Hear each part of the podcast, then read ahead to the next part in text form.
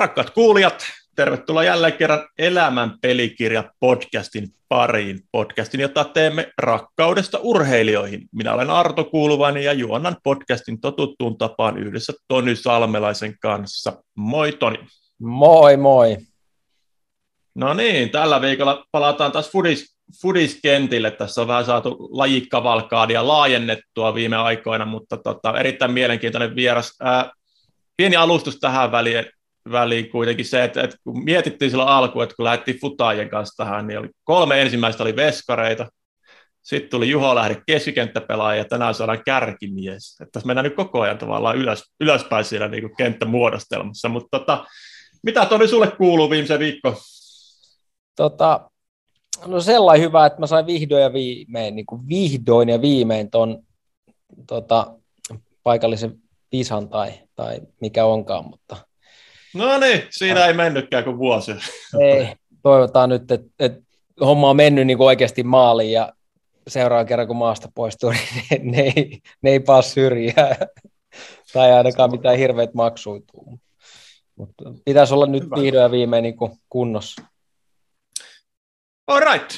Lähdetään sitten liikkeelle. Tota, tämän päivän vieras, nyt mulle tutumpi kuin sulle. Mä rupesin kelaa, milloin mä oon kuullut eka kerran tämän nimen mennään tota, tosi kauas Kuopio, Kuopion Lahdelle 80-luvun loppuun. Semmoinen kaveri kuin Antti Lötjönen muutti samaan taloon, missä mä olin tota, pihalla oli potki futista, jos se tuli juttele, juttele samana päivänä, kun se muutti. Ja sitten sit kertoi tällaista kaverista, mikä pelasi kupsissa ja teki ihan järkyttäviä maalimääriä. Niin silloin ensimmäisen kerran törmännyt Niiralan kuninkaaseen, eli, eli tervetuloa mukaan Ilja Venäläinen. Tervehdys ja kiitoksia paljon mukaan pääsemisestä. Olet ilolla on kuunnellut teidän aikaisempia jaksoja ja paljon mielenkiintoista asiaa ollut. Erittäin kiva päästä matkaan. Löytyy se Antille terveisiä, ei olla nähty aika moneen vuoteen hänenkään kanssa, mutta tota, samalla luokalla oltiin silloin pikkukilleinä niin sanotusti. Kyllä. Viimeksi on Leetisen Antin nähnyt tota, Linnan juhlalähetyksi, kun hän oli ilmeisesti ammattimuusikkona soittamassa siellä joitain vuosia sitten. No tämän verran minullakin tieto on, että sen verran on uraa hänellä seurannut. Mutta, mutta mennäänpä asiaan, eli, eli tota, mä tässä vähän kerrokin, milloin mä oon kerran kuullut, kuullut su, susta, ja itse pelannut junnuna sua vasta FC Kuopiossa, mutta tota, jolloin sä tietenkin pelasit kupsissa, mutta mitä Ilja sun, sun miten sinusta tuli futaaja? Joo, hyvä, hyvä nostuttu FC Kuopio. Jo, jo unohduksessa vähän aikaa ollut. Tuota itse en sinne, sinne tuota eksynyt koskaan, mutta tuota, kaikki varmaan lähtee liikkeelle tietysti siitä, että perhe on ollut suhteellisen innokas laittamaan lapsen liikkeelle ja virtaa on varmaan ollut joka suuntaan. Sitten meillä kävi silleen, siinä mä Pujonlaaksossa asuin, asuin tuota, pikkupoikana ja samassa talossa sitten sattui siinä olemaan talonmiehenä tämmöinen legendaarisen kuopiolaisen jalkapalloilijan kuin Jukka Turusen niin isä Topi, joka toimi sitten vasta, vasta, niin kuin, tai vastaavana valmentajana silloin kopareissa, kopareissa ja tuota, Jukka pelasi siellä kopareissa ja hänen, hänen nuorempi poikansa Jani, terveesti Janille on tällä hetkellä Minnakantin koulun rehtorina, niin tuota, asuu siinä vieressä, eli sama ikäinen tai vuotta vanhempi kuin minä ja veli kaksi vuotta vanhempi. Ja mä olin neljän vanha, kun tuota, vanhemmat on varmaan ajatellut silleen, että on kiva saada vähän omaa aikaa, että otetaan molemmat pojat yhtä aikaa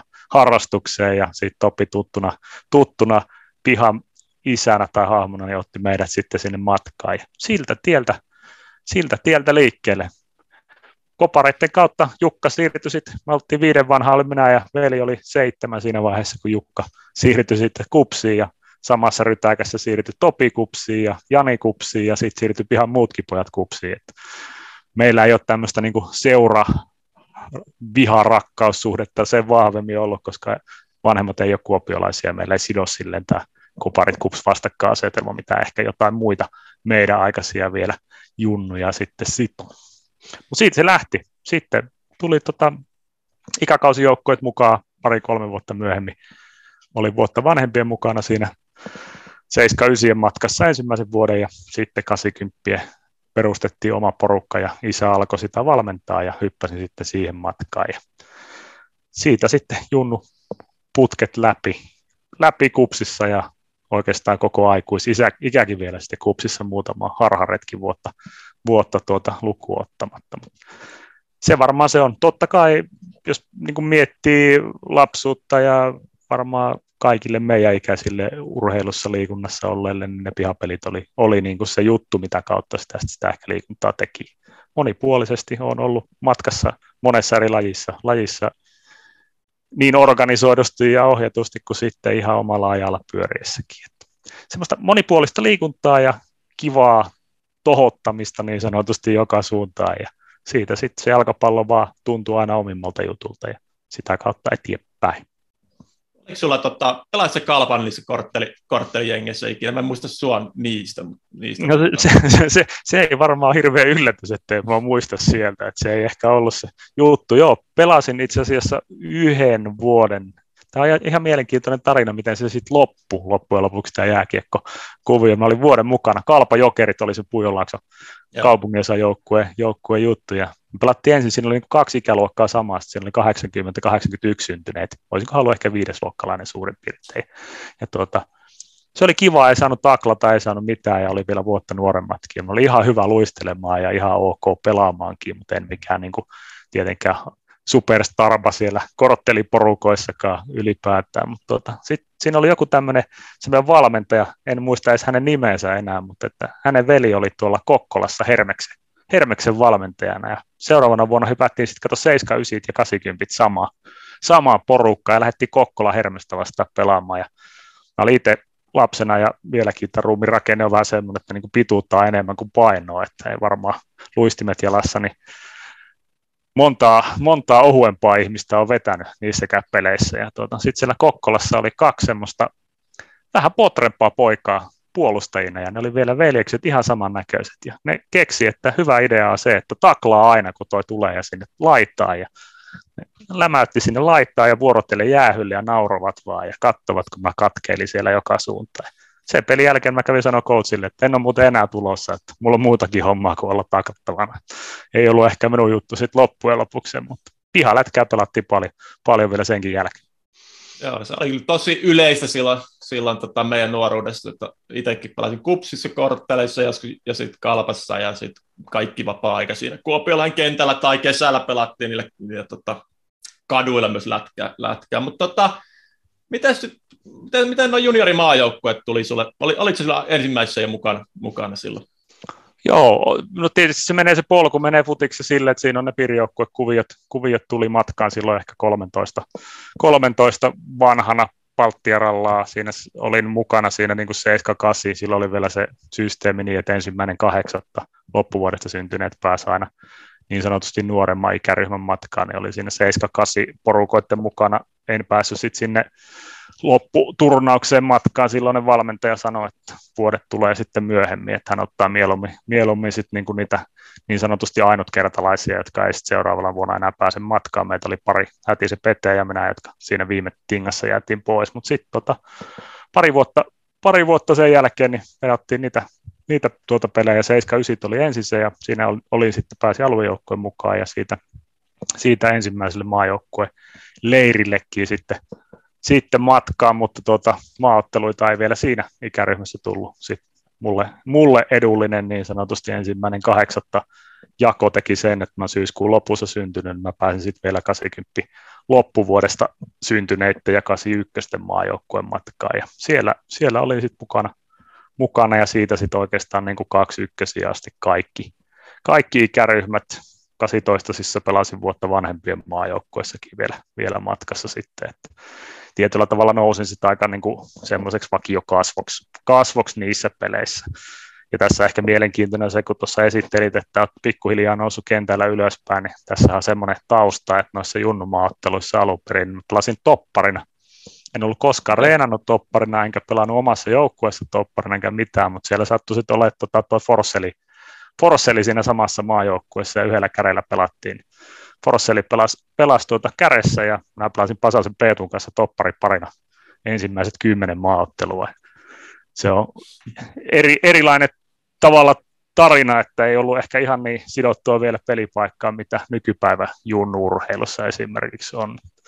siinä oli vielä mielenkiintoisia, mielenkiintoisia kuvioita, että ei mulla ollut niin mitään hajua, että miten siellä topparina oikeastaan pelataan, ja sitten Peetu oli kohtalaisen hyvä jo silloin, ja, silloin, ja tuota, mä lähdin aina vaan nousee. Peetu jäi varmistaa ja mä lähdin nousee. Ja ensimmäisen kymmenen pelin, niin muistaakseni tein kolme maaliakin vielä, vaikka pelasin topparina. Oli tämmöinen erikoinen tarina, tarina sen suhteen. Sitten se sitä jatkoi vielä niin, että tuli sitten se seuraava 18, sitten niin 7, 9, 18 sitten maajoukkue ja silloin oli semmoinen valmentaja kuin Hannu Haverinen, Haverinen tuota, siinä maajoukkueen valmennusringissä mukana ja se otti mut Eerikkilässä sille kahden kesken palaveri, että Ilja, tuu tänne, että mulla se oli nyt tosi tärkeää asiaa, että että no minkälaista sulla on, niin tuuma, että hän on nyt katsonut tätä sinun hommaa, että sä oot tehnyt paljon maaleja tuolla B-junnuissa ja paljon maaleja aina ja oot ihan hyvän tason hyökkääjä, mutta tuossa topparina pelatessa, niin sulla olisi mahdollisuus niin kuin ihan mihin vaan. Ja sitten mä katsoin vähän aikaa sitä Hannua ja sanoin silleen, että Hannu hei, että se on silleen, että siinä vaiheessa, kun minut laitetaan niin toppariksi reeneissä, niin mulla loppuu pelaaminen saman tien. Että en, en mä niin kuin pysty siihen, että mä, ma, maalin tekeminen on se juttu, että en mä rupea niin kuin tieten tahtoista puolustushommaa tekemään. Ja on se silleen niin kuin jälkikäteen mietittynä niin aika ehkä tästä suora, suorapuheisuudesta, mitä tietyllä tavalla itsellä on olemassa, niin myös semmoinen antanut jo ensimmäisiä vaikutteita siinä vaiheessa, että on aika suora, suorasukaisesti todennut ne asiat silleen niin kuin nähnyt. Mulle tietysti liikunta ja urheilu on aina ollut niin kuin ensisijaisesti kivaa, että se on se tärkeä juttu, että, että semmoinen, niin kuin ehkä semmoinen absoluuttinen itsensä kehittäminen ja kaiken, kaiken niin kuin semmoisen mukavuuden hävittäminen siitä, niin ei ole ollut sit se, se, niin kuin se keskiö. Mitäs Toni, Toni teistä, teissä on sitä samaa, että molemmat olivat aika kovin maalintekijöitä omassa lajistaan, niin onko sinua koskaan yritetty laittaa puolustajaksi? Ei, mä menin itse sitten tota vanhemmalle vasemmaksi pakiksi tota, näissä aikuisdivaripeleissä ja pystyy paremmin ha- hallita tota, vähän tapahtumia ja ei tarvi joka paikkaa ihan mennäkään, että voi, voi vähän niin kuin valikoida, mutta nopeilla kintuilla pärjäs siinäkin. Mutta Saksassa silloin junnu, junnuna niin otettiin kärjestä, kyllä VGL pantiin keskentän keskelle työmyyräksi, että ei hirveän määrä duuni joka paikkaan. Ja ei ollut se, että, että pannaan nopein kärkeen ja pitkä perä, että siellä vähän ehkä oltiin strategisesti edellä jo, jo, jo silloin ja, ja sieltä tuli niin kuin vivahteita, että olisi joku muu paikka mulle sopivampi kuin kärki ei kuitenkaan lätkässä, niin kun, to, toppari vedettiin kuitenkin debyytissä heti puolustajaksi, puolustajaksi kylmiltä, niin sulla ei ole samanlaista kokemusta. Ei ole. Kyllä Kiekos löytyy yksi maalivahti-visiitti, tota, onko peli kaksi kävi pelaa, mutta ihan hyvin sekin taisi mennä, mutta ei todellakaan me, meitsin paikka. Ei ollut varmaan NHL se. se. Ei ollut, ei ole. Se mennään ihan junnuvuosi. Tota, joo. Miten Ilja, onko sulla, minkälaisia muistoja muuta sulla juniorimaajoukkoista? Pieni anekdootti, että tässä meilläkin vieraana alle Ekrosin Kimin kanssa tänään viestiltiin ihan muissa jutuissa ja laittoi, että Ilja tulee vieraaksi. Kimi kirjoitti, että ai hitto, Ilja on, Ilja on kyllä hieno mies. mies niin tota, minkälaista tota, muistoa sulla on niitä, niitä junnumaajoukkoista, tai, tai mitä sieltä, jääkö muuta mieleen kuin se, että sua yritettiin istuttaa toppariksi? No, totta kai tarinoita paljon ja Kimi, Kimille, Kimille samat sanat, että on, on mukava kaveri kaikin puolin. Harvinaisen vähän, että harmillisen vähän oikeastaan niin kuin näkee enää sen aikakauden noita junnu, junnumaan kavereita missään. Että toivotaan, että nyt tulevaisuudessa se törmäisi enemmän, mutta on niin kuin, totta kai siitä jäi niin kuin se semmoinen ehkä niin kuin isoimpana juttuna tietysti porukat, ketä siellä oli loistavia tyyppejä, meillä oli aika tiiviskin jossain vaiheessa se nimenomaan 80 syntyneiden, syntyneiden porukka sitten, sitten 18-vuotiaissa ja meillä oli, käytiin paljon myöskin niin kuin vapaa-ajalla, kokoonnuttiin pitkin poikin Suomeen, että meillä oli niin kuin tavallaan sille erilainen, erilainen reissu, Roihan Paulus, Murinmäen Mikael ja, Mikael ja Pasasen Peetut ja muut oli siinä porukassa silloin matkassa. Ja se oli tosi, tosi hyvää aikaa ja kyllähän se niin kuin isona juttuna on semmoinen tavalla, että pääsi pääs matkustaa savolaispoika paljon, paljon reissaamaan ympäri Eurooppaa erilaisia paikkoja, näki, näki niin kuin, no ei nyt tiedä jalkapallokulttuuria sen kummemmin niissä junnumaatteluissa, nyt ei vielä silleen semmoisesta niin kuin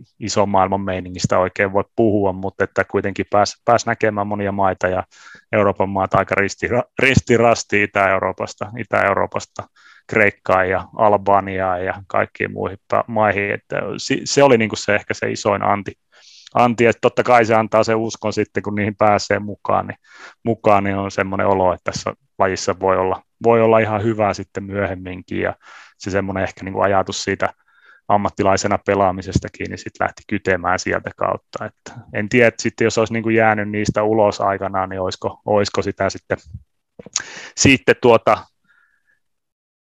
15 vuotta jaksanut ammattilaisena polkea eteenpäin. Että se on mielenkiintoista, mutta hyvää aikaa, hirmu hyviä tyyppejä, loistavia, loistavia valmentajia, persoonia niin kuin monipuoli, monipuolisesti niin pelaajissa kuin sitten valmentajissakin. Ehkä nyt nosta sitten tavallaan, kun näitä tarinoita aina välillä hyvä kertoakin ja jakaa, niin mä olin tuota 18-vuotiaiden maajoukkueessa, niin Heiliskosken Jyrki, nyt jo edes mennyt loistava persona valmentajana ja se tuota, otti samalla tavalla vähän kuin haverisi Hannu silloin Eerikkilässä, mutta tuota, juttelu yhden maattelun jälkeen platti Ruotsia vastaan, muistaakseni tuplamaattelua Helsingissä ihan niin kuin sen 18-80 syntyneiden 18-vuotiaiden projekti alussa, ja ne oli silloin jäänyt niin kuin kupsi pelaamaan kakkostivariin, vaikka olisi ollut mahdollisuus lähteä käytännössä oletettavasti Heliskoske suosituksista niin melkein mihin vaan Suomessa niin pääsarjaan kuin sitten ykköstivariinkin, ja jäi sitten Kuopioon, ja sitten Jyrki kahville mentiin kahdestaan siihen talihallin viereen johonkin kahvila, en muista enää mikä kahvila se oli, mutta se otti siihen pöytään, istuu ja kahvit siinä ja sitten se sanoi vaan, että hei, että nyt kun teit ratkaisun, että jäit sinne Kuopioon, etkä lähtenyt kupsista pois, niin pitää olla tosi selkeät tavoitteet, todella, todella selkeät tavoitteet. Ja aina niin kuin treenaaminen eellä, tämä ei ole nyt se vuosi, sä oot kakkosessa, mutta sitten kun menet kentälle, niin aina nollasta neljän maali Mä katsoin sitä vähän aikaa ja sanoin, että no joo, tuon tavoitteen pystyn kyllä pitämään. Että aika monta kertaa on tullut se nolla, mutta vielä ei ole mennyt yli, että on niin kuin tavallaan Jyrki ohjeella vetänyt nyt vi, vi, viimeisen 24 vuotta nollasta neljään maalia. Mutta se oli huikea, se, oli, se jäi ja sillä oli niin, kuin niin mahtavia kaikkia letkautuksia ja tarinoita ja se, kaikki, kaikki, jotka hänen kanssaan toimineet, niin varmaan tietää, tietää että viisaat norjalaiset potkii pallot katsomaan ja te vaan yritätte kikkailla tyylisiä lausahduksia. Miten tota, ne, jotka tuntee Kuopion palloseura historiaa, niin tietää, että toi oli synkimmät vuodet varmaan seura historiassa monellakin tapaa, ja, ja seura oli aivan konkurssikypsä ja, ja muuten, mutta mut, oliko vaikea päätös jäädä, koska sulla oli kysyntää kuitenkin ympäri Suomen? Ja oliko, en tiedä, oliko ulkomailtakin, oliko, oliko se mitään, mitään virityksiä? No siinä oli, sanotaan, että siinä oli aika monenlaistakin viritystä. Meillä oli sille mielenkiintoinen se tilanne, että siinä tota, pelasin kaksi vuotta putken B-junnuissa.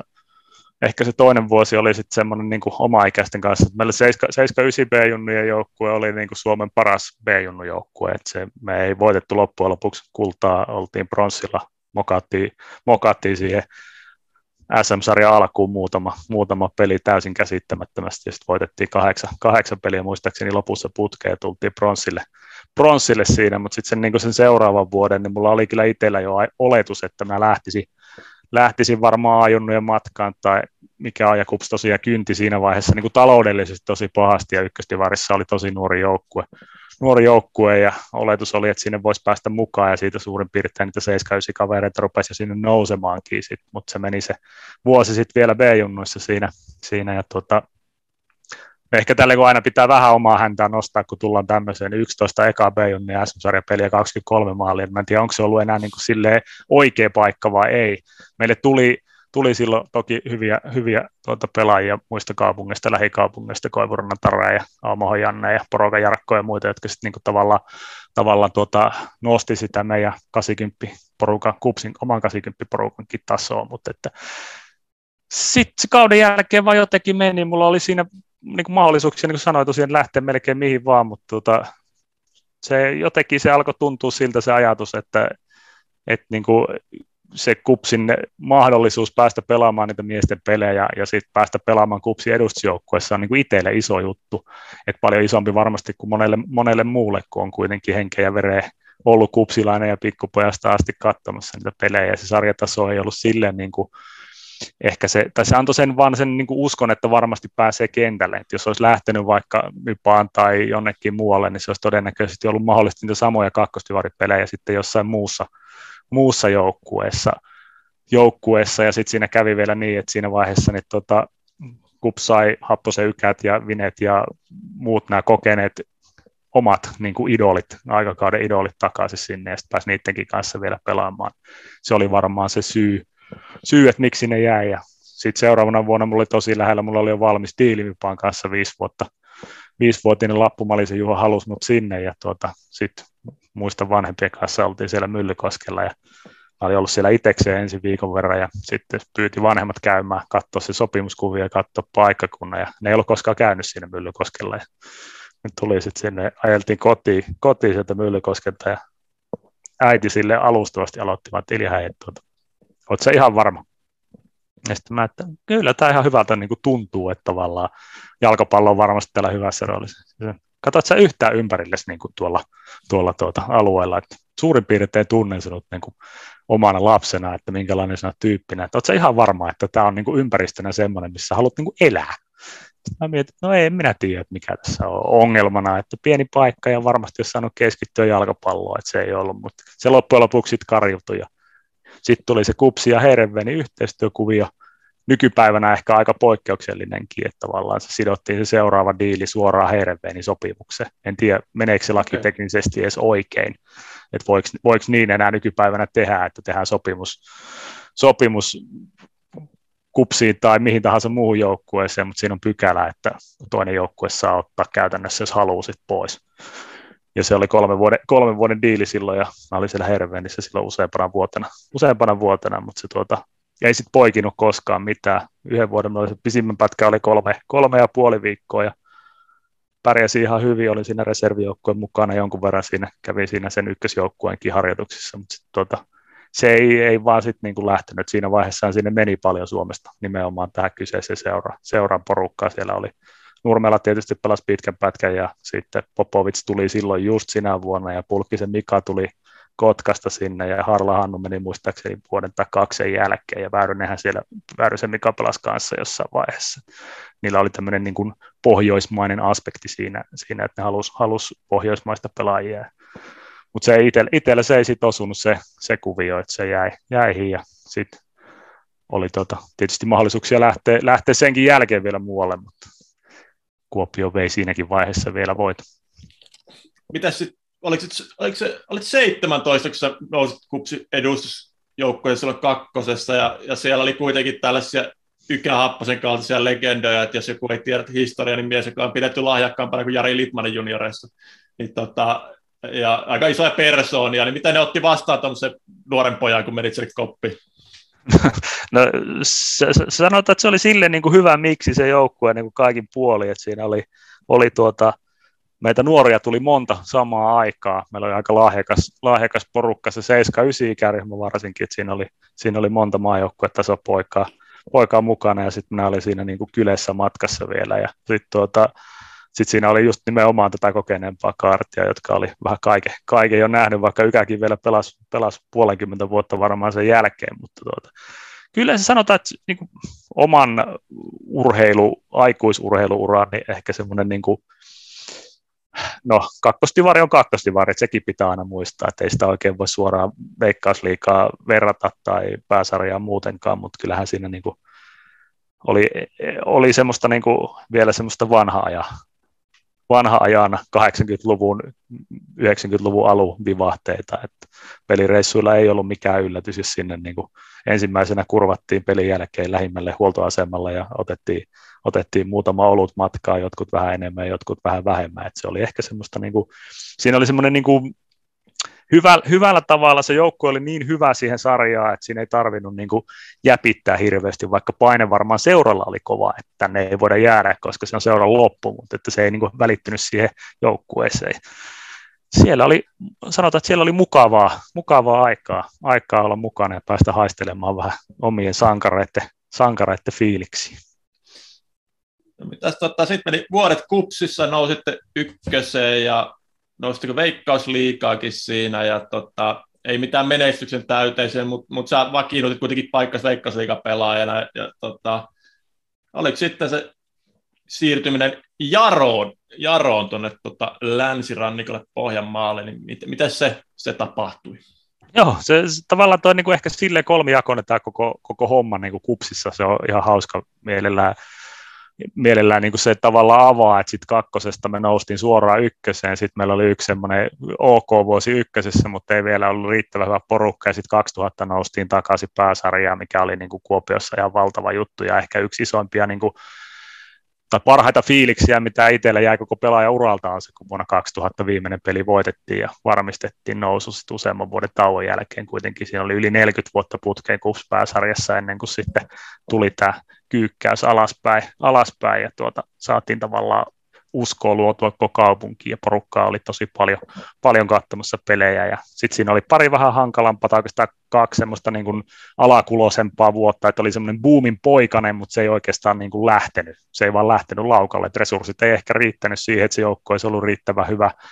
Ja sitten semmoinen totaalinen mahalasku siihen 2003 vuoteen, vuoteen, jolloin niin kuin eväät oli syöty jo siinä vaiheessa, kun se oikeastaan tällä jälkeen, eihän sitä siinä vaiheessa tajunnut, tajunnut muuten, mutta se joukkue ei ollut missään nimessä ehkä veikkausliikatasoinenkaan sitten, että siinä oli, oli haasteita monella tavalla ja, ja ei se niin kuin ollut mikään yllätys, että me loppujen lopuksi sitten siitä sarjasta lähettiin ja sen jälkeen Kups veti vähän semmoista hissiliikettä edes takaisin useamman kerrankin, mutta tuota, se oma ehkä niin kuin fiilis sitten sen 2003 vuoden jälkeen, kun oli kuitenkin Veikkausliikaa siinä pelannut jo muutaman vuoden ja ihan sanotaan semmoisella niin keskinkertaisesti ok, ei mitään huippukausia, mutta ei myöskään mitään niin kuin ihan katastrofikausia kausia alla. Ja sitten mietin, että nyt on niin kuin vielä, vielä hyvä paikka lähteä johonkin muualle kuin pelaamaan ykköstä uudestaan Kupsin kanssa. Ja, ja sitten tota, siinä oli pari vaihtoehtoa, mulla nilkka murtu silloin 2003 loppukaudesta ja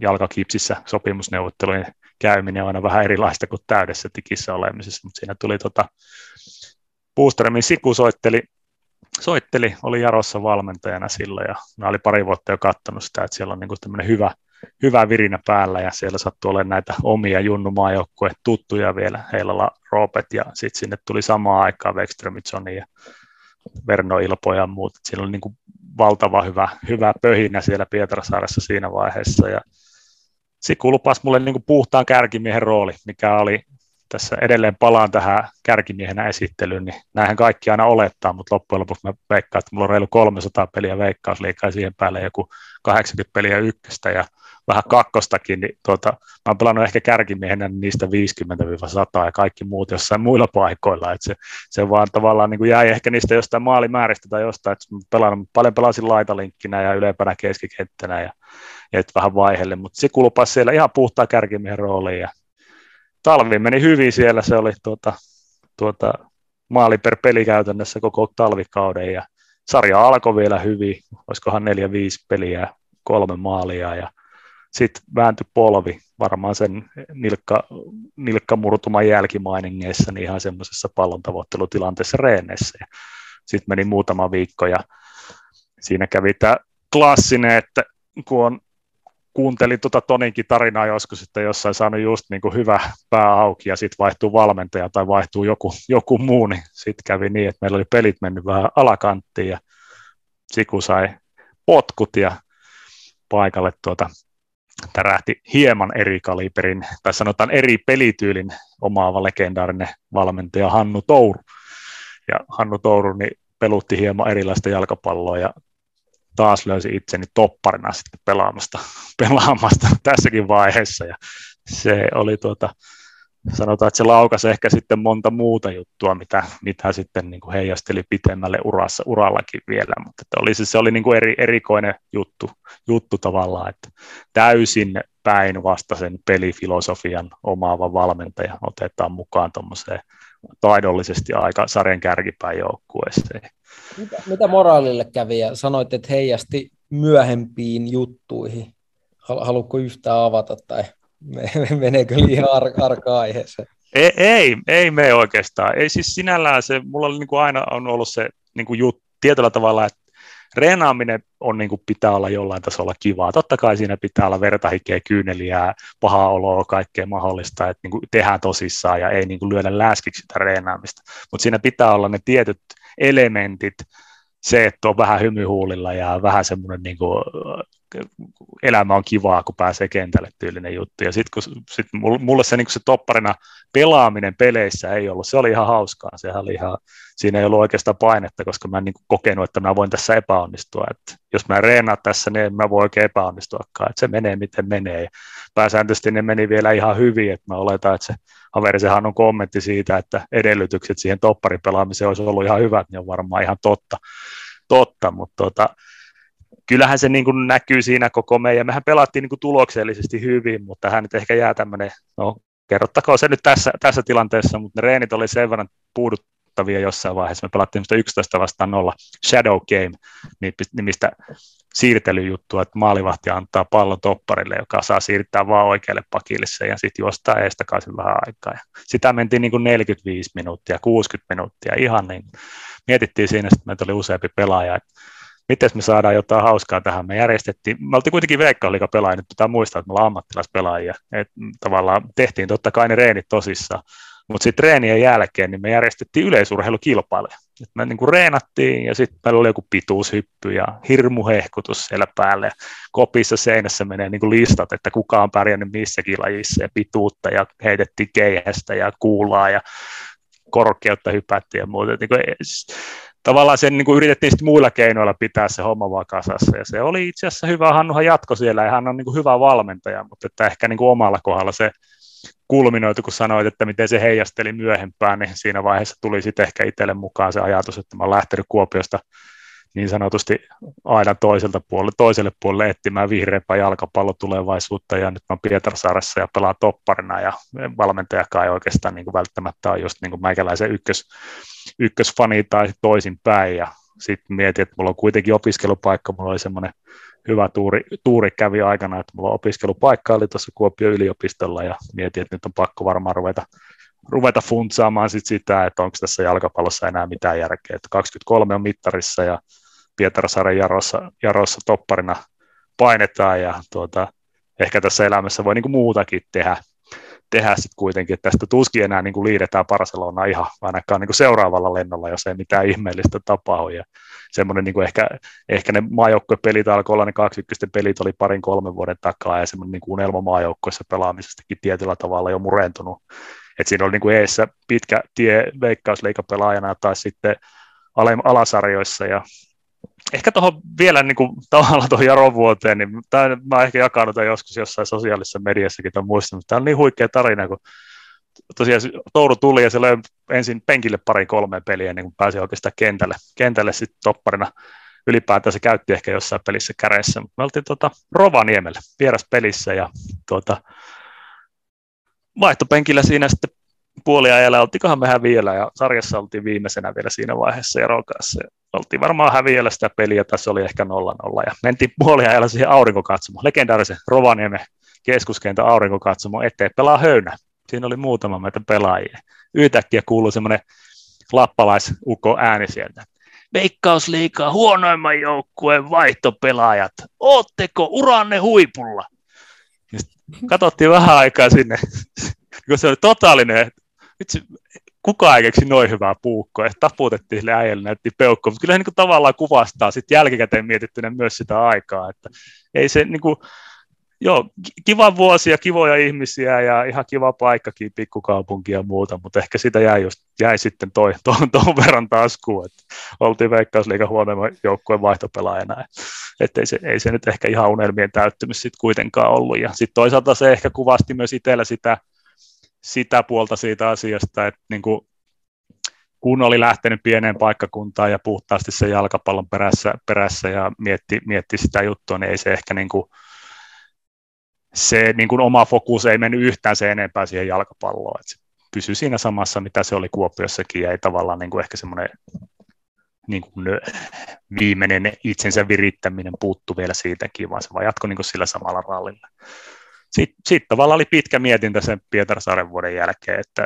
et, kävi jopa mielessä, että lyö pilli, pillit pussiin ja rupeaa opiskelemaan ja kävi jonkun verran Kingsi, Kingsi Reeneissä, Kuopio Kingsi Reeneissä kakkosdivariporukan mukana ja jäisikö tänne vielä siinä vielä. Tuli sitten pari soittelua, sen verran oli varmaan vanhoja muistoja vielä jollakin, että ehkä tuossa vielä joku potentiaali aika tuo varmaan vielä koko, koko sarjan kalleen jätkäkään ole, kun homma taas joukkueessa ei sitten tie vei sitten loppujen lopuksi kuitenkin vielä päätin, että lähden, lähden Kotkaan tai pääsin Kotkaan matkaan, lähden vielä yrittää, yrittää kertaalla, että ei jää tavallaan niin kuin sit harmittaa, että, että tuota, lopetti niin sanotusti kesken. Ja Kotkan kanssa saatiin, Hyppösen Janne oli siellä valmentajana ja ymmärti tilanteen ja seura ymmärti tilanteen ja tein semmoisen diilin, että olin tavallaan talven Kuopiossa ja kävi hiihtämässä ja kakkostivarjoukko Reenessä ja silloin tällöin siellä Kotkassa ja sitten vähän ennen kauden alkua vasta sinne ja sain sinne niitä opiskeluja käyntiin. Ja se ehkä niin kuin muutti sitten tavallaan sitä myöskin sitä suhtautumista siihen jalkapalloon niin kuin puhtaana jalkapalloilun. Joo. No miten tota, kun miettii, että niin Jaro, Pietarsaari, Suomen ruotsalaiset ja sitten Kotka, ahtaajat, erittäin vahva oma pelillinen identiteetti, mikä on melkein peilikuva tuolle, ainakin sille Jarolle, mikä kuva mulla on, niin, niin tota, su, sopiiko sinulle kuitenkin kotkasit paremmin, paremmin niin futajana ja ympäristönä? No ympäristönä sopii ihan varmasti ja se oli tietysti Kotkassa oli silloin, silloin tosi paljon nuoria, tosi tosi taitavia pelaajia. Et se oli niinku semmoinen ehkä Kotkan tämmöisen junnu, junnu niin kuin hautomon kultavuosia tietyllä tavalla, että siellä oli monta tosi hyvää pelaajaa, ne oli tuossa semmoisessa niin 80-luvun puolen välin kieppeillä, kieppeillä syntyneitä ja sitten kruunautui tietysti Teemu Pukki, joka tuli sitten 90 syntyneenä mukaan silloin toisena vuotena nuorena poikana vielä matkaan, mutta siellä niin pelattiin enemmän, siis se yleisö toivo sitä ahtaamista ja taistelujalkapalloa, ja siinä oli se pieni ristiriita, että pelaajat ei kaikki ollut ihan siinä, siinä kuviossa mukana, mutta se oli mahtava paikka, paikka olla. Ihmiset oli niin kuin hyvin samankaltaisia, mitä, mitä Kuopiossa, ja se semmoinen henki, että tavallaan kävelet kaupungilla, niin joku saattaa tulla juttelee ja kysyä asioista. Ja siellä elettiin, niin kuin Pietarsaarassakin elettiin niin kuin sillä jalkapallolla niin samalla tavalla Kotkassa. Et se on, toki siellä korissa on myös vahva, mutta että siinä oli semmoista niin kuin rempseitä, tuota meininkiä, mistä itse tykkäsin. Ja kyllähän siinä niin kuin itselläkin omat vaikeudet oli, ehkä se heijastelee siihen huonoon talveen tai vähemmän reenattu talveen, mutta tuota, muutaman pelin jälkeen, jälkeen niin kyllä siellä tuota, kannattajat oli, oli fanipalstoilla niin valmiita pistämään savolaispoja Resinalla takaisin Kuopioon, ja että onkohan koskaan nähty noin löysää ilmestystä Arto Areenalla, Arto Areenalla. Ja muuta vastaavaa, ja sitten se tuota, mutta me itse viihdyin siellä, ja ne oli hyvät vuodet sille niin kuin kaikki ne, että siinä oli tavallaan, sai, sai, sai, sai niin kuin pelata sitä taitofutista, mutta sitten toisaalta siinä ei ollut, oli ihan ok myös se, että käy välillä vähän rumpsauttamassa johonkin, johonkin liukutaklaukseen. Ja muistan, että tästäkin itse asiassa Kinnaslammen Jussin kanssa silloin puhuttiin, kun se kävi loppujen lopuksi niin, tämäkin ehkä pitää kertoa tässä, niin tuosta alusta, niin 2005 oli toi vuosi, 2006 kauden jälkeen niin kannattajat äänestivät vuoden taistelijaksi mikä on pieni muutos siitä kaikki aikojen löysimmästä ilmestyksestä, ilmestyksestä siinä kentällä, mutta siinä oli semmoinen älykkäästi ratkaistu juttu, että kun siellä Kotkassa on tuo aurinkokatsomo, niin siinä aurinkokatsomo, siellä oli aina se kaikki kova äänisi porukka, Boys from the Dogs, mahtavia tyyppejä, niiden kanssa nähtiin muutenkin siellä ja hyviä, hyviä ihmisiä kaikki puolin. Ne oli tosi kova äänisiä ja ne otti aina pihteihin jonkun vastustajista ja vastustajista ja sitten niinku ihan surutta huutivat. En tiedä, onko se nyt korrektia vai ei, mutta että aika semmoista niinku voimakastakin huutamista, huutamista ja henkilökohtaisuuksiinkin menemistä tietyllä tavalla. Niin mä keksin yhdessä pelissä, mä ajauduin vahingossa siihen aurinkokatsomoon eteen ja sitten vaan niin tuli tilanne, että nyt liuku. Se ei ollut niin kuin mikään oma juttu, että mä liukusin niin kuin joka pelissä hirmu monta kertaa. Mä liukuin siihen, siihen aurinkokatsomoon, siihen, just siihen fanikatsomoon eteen. Sitten kun kaikki nousee ylös, joo, sä tajus, että hei, tässä on joku juttu, että seuraavassa pelissä kokeilen samaa, ja seuraava peli heti alussa, ensimmäinen tilanne, ja siihen aurinkokatsomo eteen, ja siihen hirveä lanaa siihen, ei niin kuin tietenkään lo, niin kuin loukkaannuttamistarkoitus, mutta hirmuliko taas, joo, puhutaan, että no nyt, tästä löytyy tämä homma, että tällä päästään fanien sydämin mukaan, että tuota, käydään yksi liukuri vetää kerran pelissä, Kinnaslampi kommentoi, että teet sä se taalla, että hän on nyt katsonut seitsemän peliä, että sitten liukunut kertaakaan muuten, mutta aina se yhden liukkari siihen, että kyllä minä näin arvelin, että tämä on hyvä idea, tästä mennään. Mutta se oli, se oli hyvä, hyvä, ja eikä sinällään niin, niin maali, maalipörssin taisi voittaa molempina vuosina kuitenkin, että niin sit joukkueen sisäiset ei niin kuin puhasta yhden liukurin peliä ollut kuitenkaan. Mutta kiva aikaa, hyviä tyyppejä paljon ja, paljon ja tuota, siellä viihyin kyllä hyvin. Siitä oli paluu Kuopioon ja tota, sä, sä pääsit mukaan tavallaan siihen, mitä Kups on tänä päivänä, päivänä siihen, tota, mistä se lähti tavallaan toi niin paluu, paluu huipulle. Niin tota, kerrotko vähän, mitä, mitä se muutos näkyy, näkyy niin sulle pelaajana ja, ja tavallaan runkopelaajana siellä tota, kopissa ja, ja y, seura ympärillä? Joo, se itse asiassa tämä on niin kuin sanotaan, että kun Kups oli lähellä silloin 90-luvulla mennä konkkaan ja tehdä kaatua ja muuta, niin 2006 on se ollut kaikkein lähimpänä minun käsityksen mukaan kuitenkin.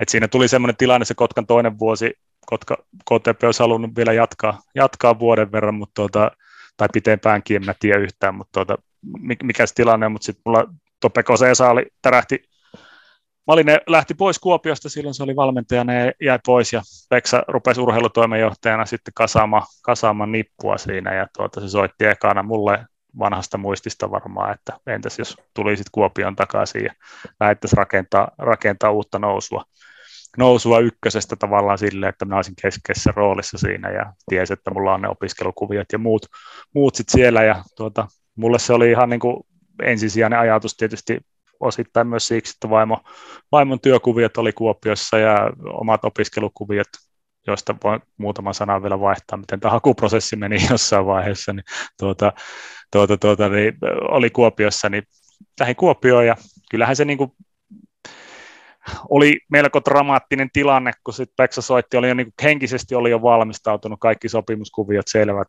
kaikki ok, ykköstä lähettää, ja sitten se soittaa, että hei, nyt on semmoinen tilanne, että tota, seuralla on nyt joku 100 000 euroa velkaa, ja ei löydy rahaa mistään, ja Kupsilla on kakkostivarissa Kups Akatemian nimellä oleva pelipaikka, että nyt näyttää niin kaiken järjen mukaan siltä, että et tota, tämä lähtee tämä uusi nousu kakkosesta, että oletko vielä kiinnostunut.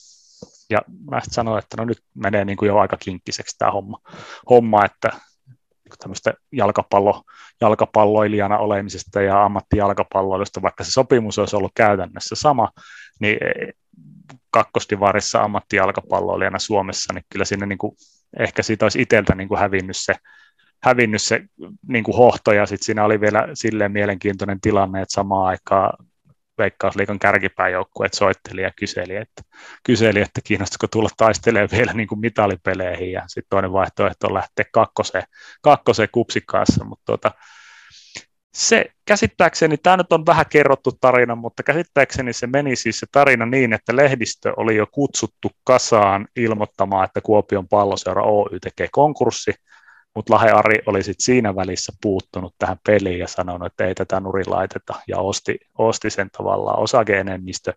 Siinä oli muistaakseni tuo se Jukka sit, jolla oli pieni osuus kanssa mukana, ja ne kuittasi ne velat vekeen, ja siitä lähti sitten ykkösestä uusi nousu. Hyvä joukkue, noustiin suoraan, oli hyvä vuosi, hyvä vuosi se.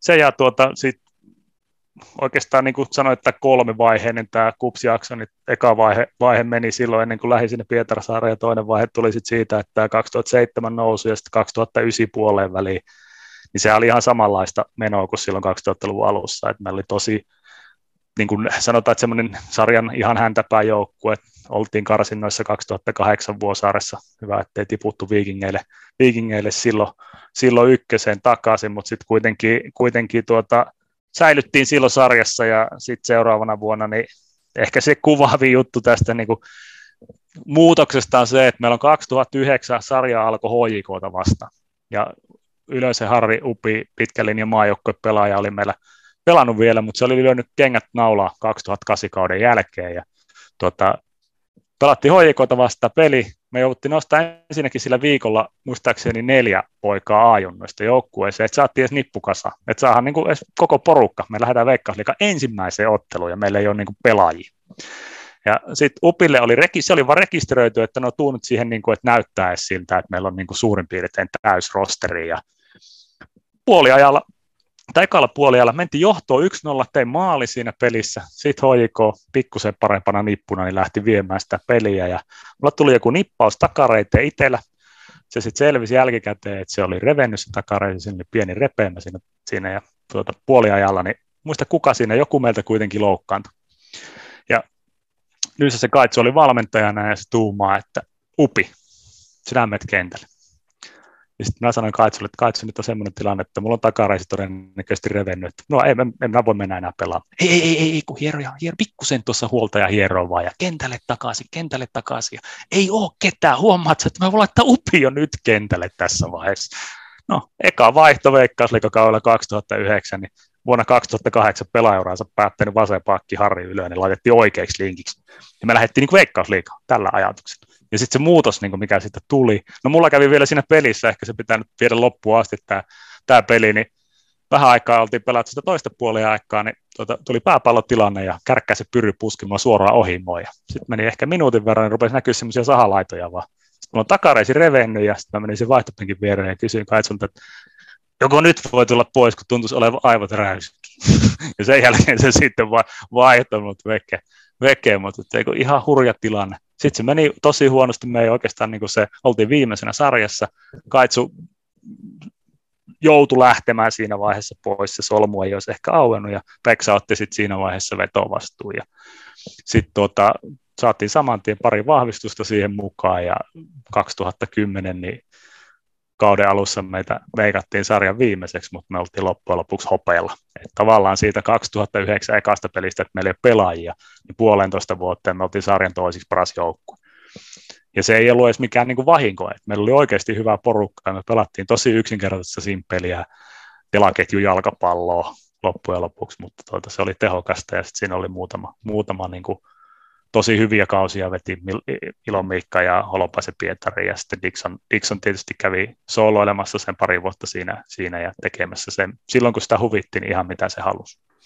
Kerro, kerro nyt myyttistä Dixonista vähän, kaveri on niin puoli jumala niin mainessa edelleenkin KUPS-fanien keskuudessa, ja olikin varmaan yksi viihdyttämistä futaista, mitä Veikkausliikassa on nähty, mutta minkälainen kaveri oli joukkue, joukkuekaverina, kun miettii, että tosiaan niin kuin sanoit, että joskus huvitti, joskus ei, ei tota, mitä, mitä joukkueeseen suhtautuu? No sanotaan silleen, että tavallaan niin kuin, hänhän oli niin kuin hyvin valottava persona ja erittäin sydämellinen ja aurinkoinen tyyppi ja niin kuin monella tavalla hyvä, hyvä pukukoppiseuraa ja muuta, mutta tota, jos jalkapallo olisi yksilölaji, niin todennäköisesti hän olisi olympiavoittaja. Että hän oli aivan ylivoimainen, niin kuin ihan, siis kuitenkin nähnyt aika hyviäkin pelaajia, mutta hän oli niin kuin aivan toiselta planeetalta. Mutta se niin kuin joukkuepelaajana, niin en sitten taas välttämättä ole nähnyt yhtään, niin kuin, ei, ei sitä niin kiinnostanut pätkän vertaa, tai tuntui siltä, että ei sitä kiinnostanut, että voitetaanko me vai hävitäänkö me vai mikä meillä on taktiikkana tai mitä me, mitä me niin tehdään. Et se oli viihdyttäjä ja artisti ja ihan ansainnut paikkansa siinä mielessä myöskin kaikkien kannattajien sydämissä, jotka, jotka häntä muistelee lämmöllä, mutta ei se niin kuin helpoin joukkuekaveri missään nimessä ollut ja vaikka olikin hyvä tyyppi, että siinä mielessä niin kuin helppo ja mukava joukkuekaveri, mutta kentällä niin en usko, että on koskaan ollut niin, kuin niin tuskastunut kuin hänen kanssaan pelatessa, että kyllä se karme, karmeita, karmeita niin kuin välillä oli. Totta kai sitten kun on, tekee maaleja ja onnistuu ja dominoi niin kuin totaalisesti, niin onhan se sitten niin kuin kiva olla joukkueessakin, mutta että silloin kun oli se huono päivä, niin kyllä se oli niin kuin välillä, välillä todella, todella turhauttava. Just näin. Totta, sitten, kuten sanoit, nostit Suomen huipulle siinä, mutta mitä sulle tulee mieleen, jos mä sanon, että 9. helmikuuta 2011? 9. helmikuuta 2011 on tuota todennäköisesti nyt jo päivämäärä. Oletan, että tämä on varmaan tuota, hei Belgia-Suomi maaottelu. Tämä on sun maajoukkojen debyytti, niin kerros vähän, mikä, mikä, miten, miten Ilja Venäläinen vielä jo melkeinpä vanhoilla päivillä nousi huuhkajiin. No, joo, tota, tähän pitää ehkä mennä silleen taaksepäin tässä asiassa, mulla kävi siinä 2010 10 silleen, että mulla selkä oli aika huonossa jamassa kesällä ja siinäkin vaiheessa oli mielessä se, että lyöks, lyöks niin kuin oikeasti pillit pussiin, kun ei Prismassa päässyt ulos.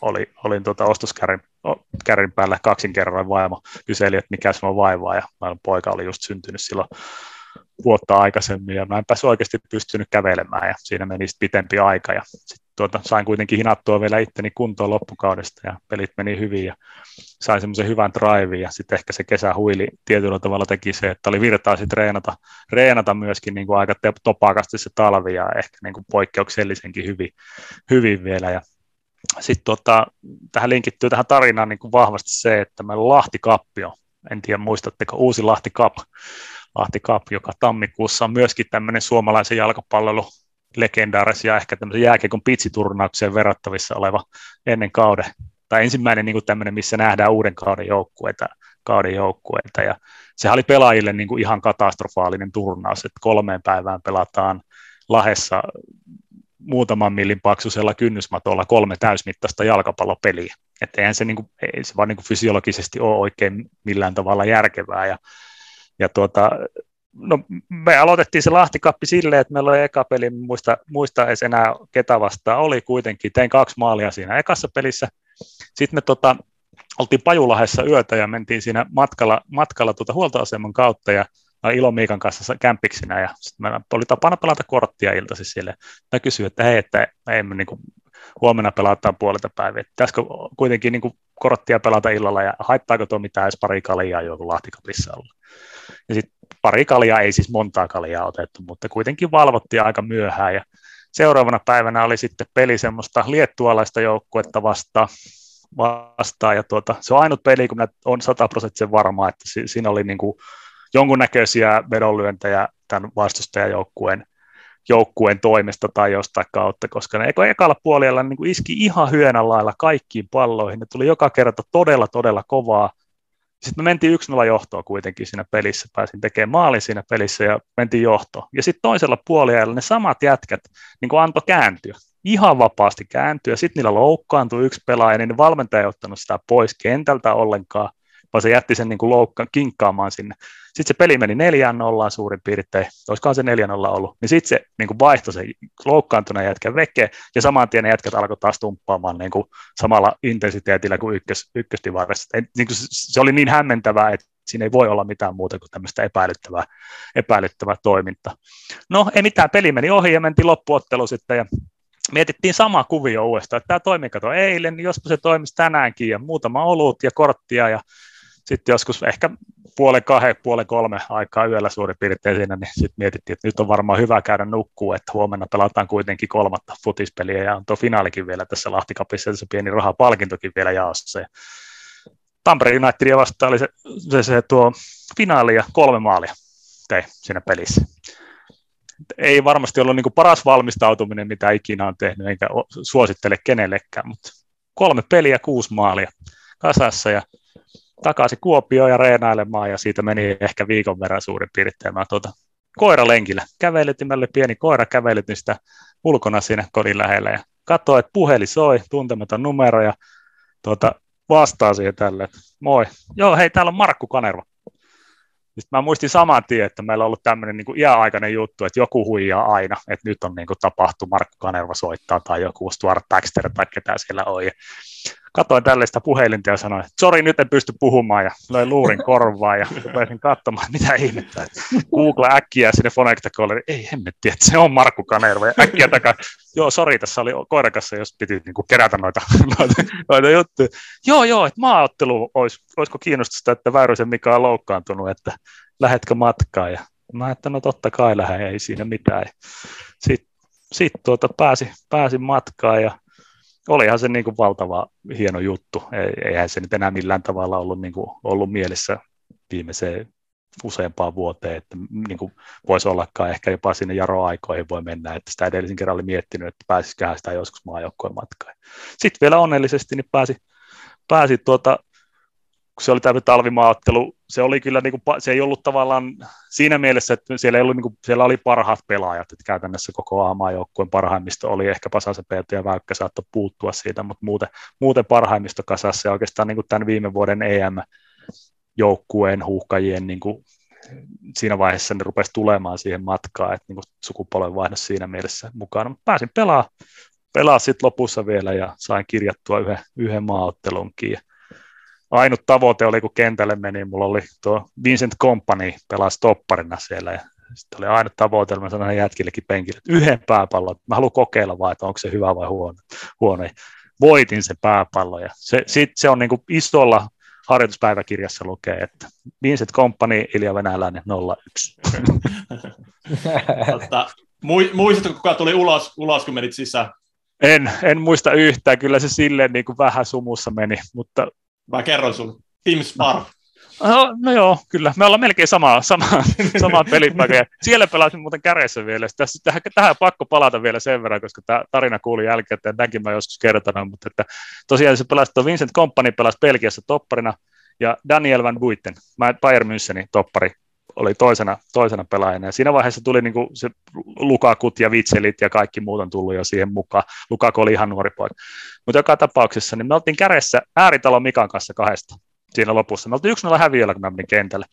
Ja tuota, Mika Ääritalo, Turun palloseura ja Ilja Venäläinen, Kuopio palloseura ja vastassa Daniel Van Buitten, Bayern München ja Vincent Company, Manchester City, ja Company oli siinä vaiheessa vielä ehkä maailman, olikohan sillä jopa maailman kallein sopimus, niin se oli eniten tienaava pelaaja maailmassa, joitain satoja tuhansia, tuhansia kuukausitasolla otti, otti palkkaa, ja meillä ei ehkä liksot ollut ihan samalla tasolla. Ja Antti Niemi oli sitten maali, maalivahtivalmentaja, niin kysynyt siinä penkillä, katsonut, kato, siellä on Tepsi ja Kupsi kärkimiehet ja Manchester City ja Bayern Münchenin topparit, että kummatkohan tienaa paremmin? no ei se mitään, mutta tämäkin kertoo tavallaan sen, niin kuin, totta kai ne oli niin kuin, siis valtavasti edellä, eihän siitä päästä mihinkään, että ne on taidollisesti ja kaikissa paljon edellä, mutta sen yhden pelin mahdollisuus, että me tullaan yhdeksän minuutin loppua tuli kentälle, niin me tasoitettiin vielä se peli. Että tavallaan oma maajoukkoura jäi yhdeksän, mitta, yhdeksän minuutin mittaiseksi ja tuota, 1-0 voitettiin Belgia sinä aikana. Vahtava Vaati, vaatimattomasti tällä. Hypätä, niin, niin, no, miettii, että, että miten Kreikka voitti EM-skapat e tai niin kuin ylipäätänsä, että, että onhan se tota, kaikki on mahdollista. Kyllä. Ainakin, kyllä. että semmoinen sitten pidemmässä juoksussa tulee tietenkin erot enemmän tota, esille, mutta ku, kuitenkin niin urheilu on niin kuin fantastinen. Se on, se on niin makea, että mitä vaan voi tapahtua. Kyllä. Se on juuri näin. Tota, hypätään se uran loppuun sitten. Viimeinen kausi. Äh, korjaa väärässä, mutta etkö, et, etkö sä tota, aloittanut tosi hyvin, se paljon maaleja, sitten tuli tämä jälleen kerran, hä, nyt oli ehkä jopa niin suurenkin yleisön mielestä hämmentävä siirto toppariksi, toppariksi siinä vaiheessa. Kerros, kerros vähän siitä, siitä kaudesta vielä tähän, tähän niin tämä mun juttu. joo, joo.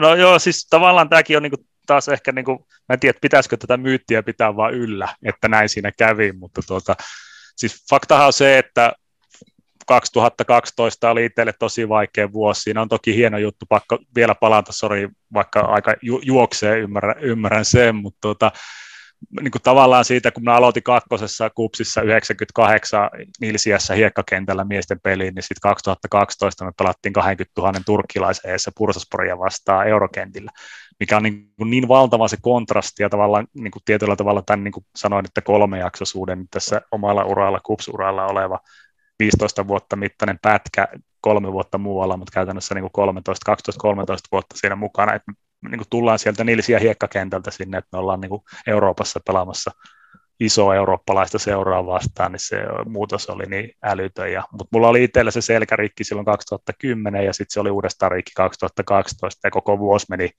enemmän ja vähemmän sen kanssa painiessa, että se välilevy vaan tuli sieltä ulos ja ei pystynyt reenaamaan ja ei pystynyt teke- tekemään oikein mitään. Pelejä kertyi täysin niin kuin järjettömästi jälkikäteen mietittynä, niin aika puhtaasti kipulääkkeiden lääkkeiden ansiosta, niin kuin, jos joku olisi sanonut silloin 2011 jälkeen, että tuossa on sulle antanut sen kasaan niitä kipulääkkeitä, että ton verran sä tulet syömään, jos pelaat vielä ensi vuoden, niin en, en kukaan ei olisi lähtenyt siihen, siihen rallin matkaan, mutta että pelasin siinä ja sitten tietysti meni vähän niin, että, että tuota, mulla oli ne opiskelukuviot aika lähellä loppua jo siinä vaiheessa, että käytännössä pari kurssia ja gradu, gradu niin kuin valmistumisesta ja, ja tuota, seuraavallakaan nyt niin kuin alkoi varmaan jo usko vähän loppua, että näinkö tässä se selän kanssa enää mitään tulee.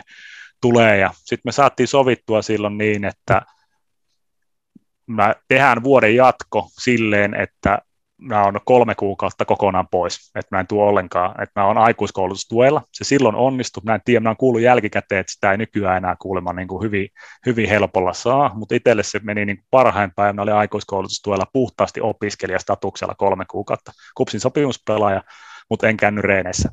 Reeneissä oikeastaan ollenkaan tein omia juttuja ja kuntouttelin sitä selkää ja oikeastaan se niin kuin, tämä topparina pelaaminen menee jo sinne 2012 loppupuolelle, että mä jonkun pelin siinä lopussa meidän miehistöpulan takia niin väänsi Turussa Interia vastaan topparina ja Pekonen tykkäsi siitä, siitä kuviosta, miten ne pelit meni. Ja, ja sitten tavallaan se ajatus oli silloin, silloin että hyppään niin kuin joukkueen mukaan viimeisen vuoden vuoden vielä, että tavallaan oli vähän puolia toisia sovittu, että mennään vielä yksi vuosi ja eh, että on topparina se joukkue mukana. Eli mulla oli tavallaan talvella jo se lähtökohta, että mä olen siinä joukkueessa topparina, että en ole enää kärki, kärkipelaaja. Sitten tota, no talvi meni, miten meni ja sain ne kouluhommat siihen pisteeseen, kun halusin ja tuota, takaisin joukkueen matkaan ja puolustajana, silloin reenasinkin puolustajana, enkä kokenut sitä mitenkään ongelmallisena, mutta olin niin kuin mukana ja sarja alkoi ja oli avauksessa silloin jo topparina ja sitten siinä vaan kävi niin, että olisikohan se ollut toinen tai kolmas peli. Meillä lähti vähän huonosti se sarja käyntiin ja tuo Ats, Purje Ats oli meillä niin kuin selkeä ykköspiikki.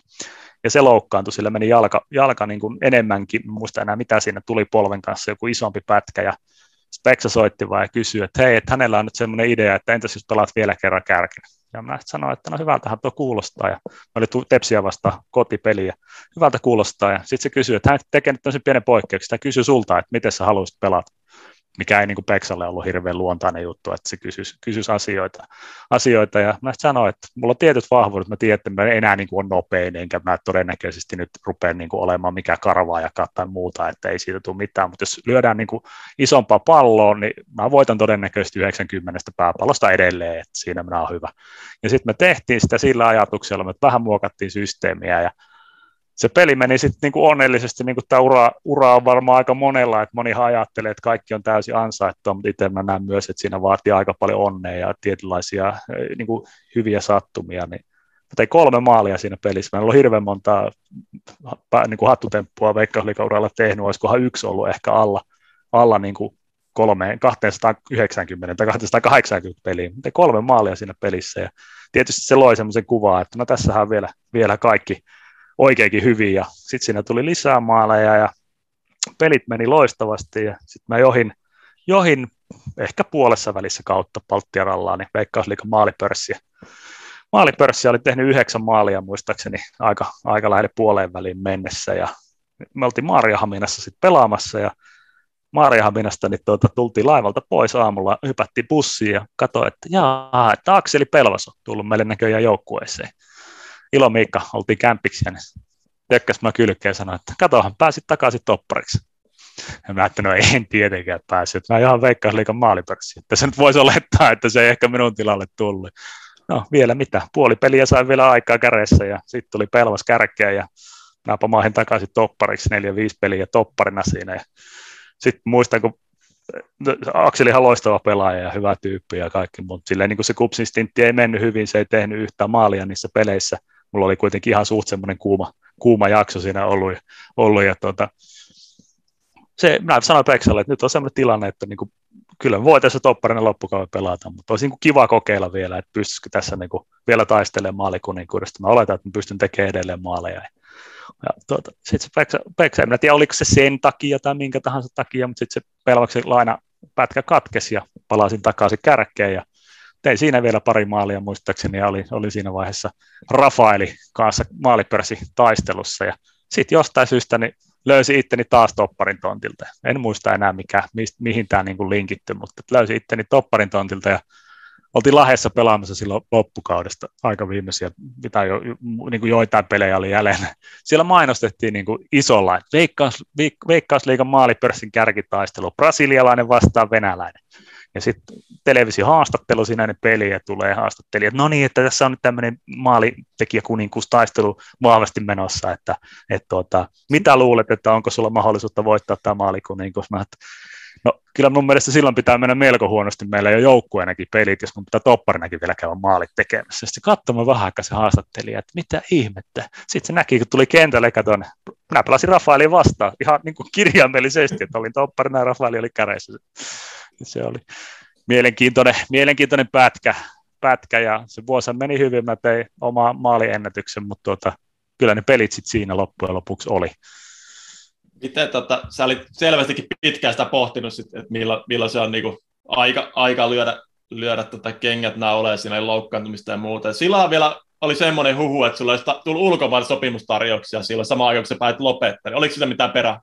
On, joo, kyllä, kyllä. Joo, siis mulla oli semmoinen ajatus sen opiskelun kanssa, mä olisin pystynyt sen lyömään pakettiin ehkä vähän aikaisemmin, toinen lapsi, lapsi syntyi, tyttö syntyi 2011, ja silloin mä mietin, että tavallaan niin kuin en halua tehdä sitä niitä papereita valmiiksi oottamaan, että miten pitkään ne on siellä hyllyn päällä pölyttymässä, vaan mahdollisimman lähelle, lähelle sitä uran loppumista, että sitten pääsee tavallaan niin kuin tuoreilla, tuoreilla papereilla jahtaamaan työ, työkuvioita. Ja, ja tuota, se meni silleen kivasti, että päivää ennen, meillä oli lauantaina viimeinen peli lokakuun loppupuolella, niin perjantaina mä sain tiedon silloin päivää aikaisemmin, että paperit on valmiina ja, valmiina ja tuota, maisteri, maisterin papruilla pääsee, pääsee eteenpäin kauden jälkeen.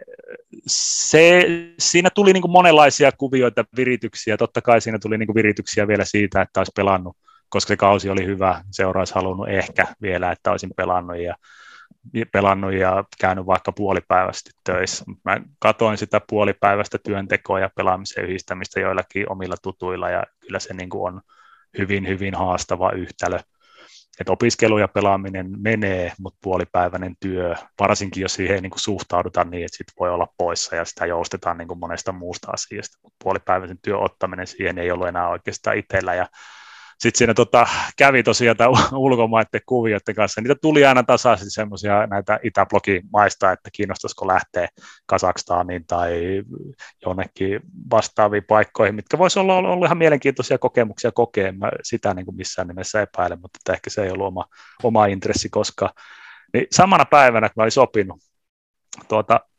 verohallinnolle työkuvia, että mä lähdin verohallinnolle töihin, sain sieltä työpaikan työpaikan, että tuota, tuli soitto, että hello, hello, you want to go to Azerbaijan? Mä sille, että no, no, no, I go to the verohallinto now. tax administration.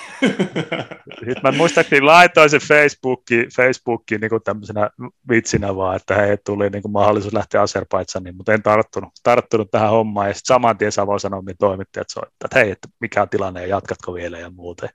Sitten se meni vielä uutisointiin niin, että jotenkin, että Ilja Venäläinen ei lähtenyt Azerbaidsaniin, vaan siirtyy verokarhuksi. Mikä on myöskin ihan hyvä niin kuin ura siirtymä monella tavalla. Mut, mun, on, mun, on pakko niin, palata, mun on pakko palata vielä tuohon kontrastiin, niin kuin toppari, kärki, maali, maalikuninkuus. Onhan se on, on, on, on vituttiko? tuo on hyvä kysymys. Sanotaan silleen, että kyllä siinä niin kuin kävi monenlaiset. Nyt sitten on nyt kahdeksan vuotta aikaa, yhdeksän vuottakin jo tulee kohta, että ei se niin kuin enää silleen syö, mutta kyllä se, se, niin kuin se hetki oikeasti, kun se, siis niin kuin sanoin, niin Akseli Pelvos on mukava tyyppi ja tosi hyvä maalintekijä, varmaan parempi maalintekijä kaikki niin kuin itse esimerkiksi on, mutta että se, että se tuli siihen bussiin ja sitten niin en mä ajatellut yhtään, että se tulee niin kuin minun paikalle, mutta sitten se kulminoitu niin, että ah, että mulle hommattiin sitten kuitenkin niin kuin lähtökohtaisesti se korvaaja, että mitä tässä pitäisi tehdä, että voiko tehdä enempää kuin johtaa maalipörssi, että niin kuin saa pelata siinä kärki.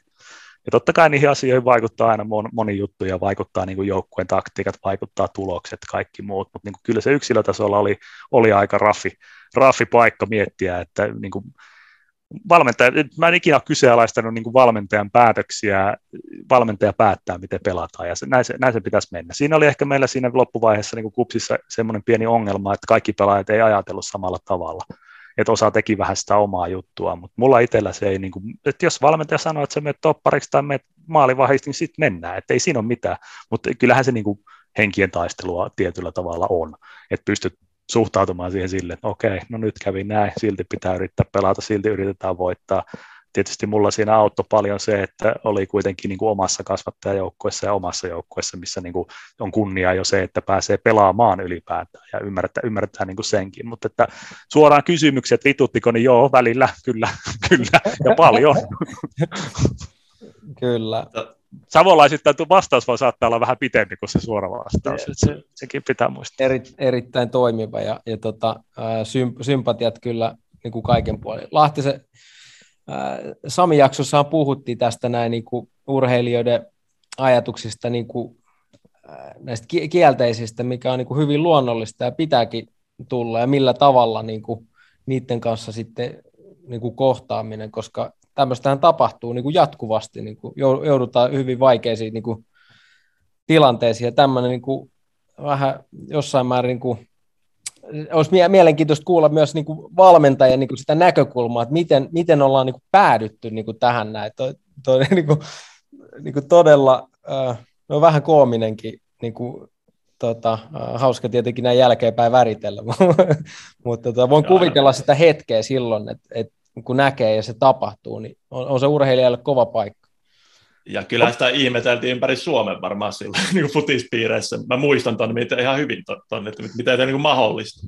Mut, mutta tota, mutta ehkä sen verran, hei, tohon, tohon vielä menen sen verran, että tässä pitää kuitenkin niin kuin aina miettiä asioita, voi miettiä niin kuin kahdelta kantilta, että joo, tein omankin mielestä niin kuin hyvää veikkausliikauraa ja kupsi, kupsissa tietysti niin kuin poikkeuksellisen pitkään saa pelata ja paljon pelejä, mutta että ehkä tietyllä tavalla sitä, niin kuin, sitä sädekehää tai muuta, mitä siitä tuli ja minkä takia, niin tämmöisethän sitä niin kuin lisää. Että siis, että mm. pelannut kädessä ja tehnyt kuusi maalia sillä viimeisellä kaudella, niin ei kukaan että olisi välttämättä miettinyt, että miten tämä meni. Että, että kyllähän niin kuin, pitää tässä kierroutuneessa omassa ajattelumallissani kiittää vain Peksaa, että se niin kuin rakensi tämmöisen myyttisen viimeisen kauden itselle, jonka jälkeen voisi hyville mielen jäädä, jäädä tästä pois.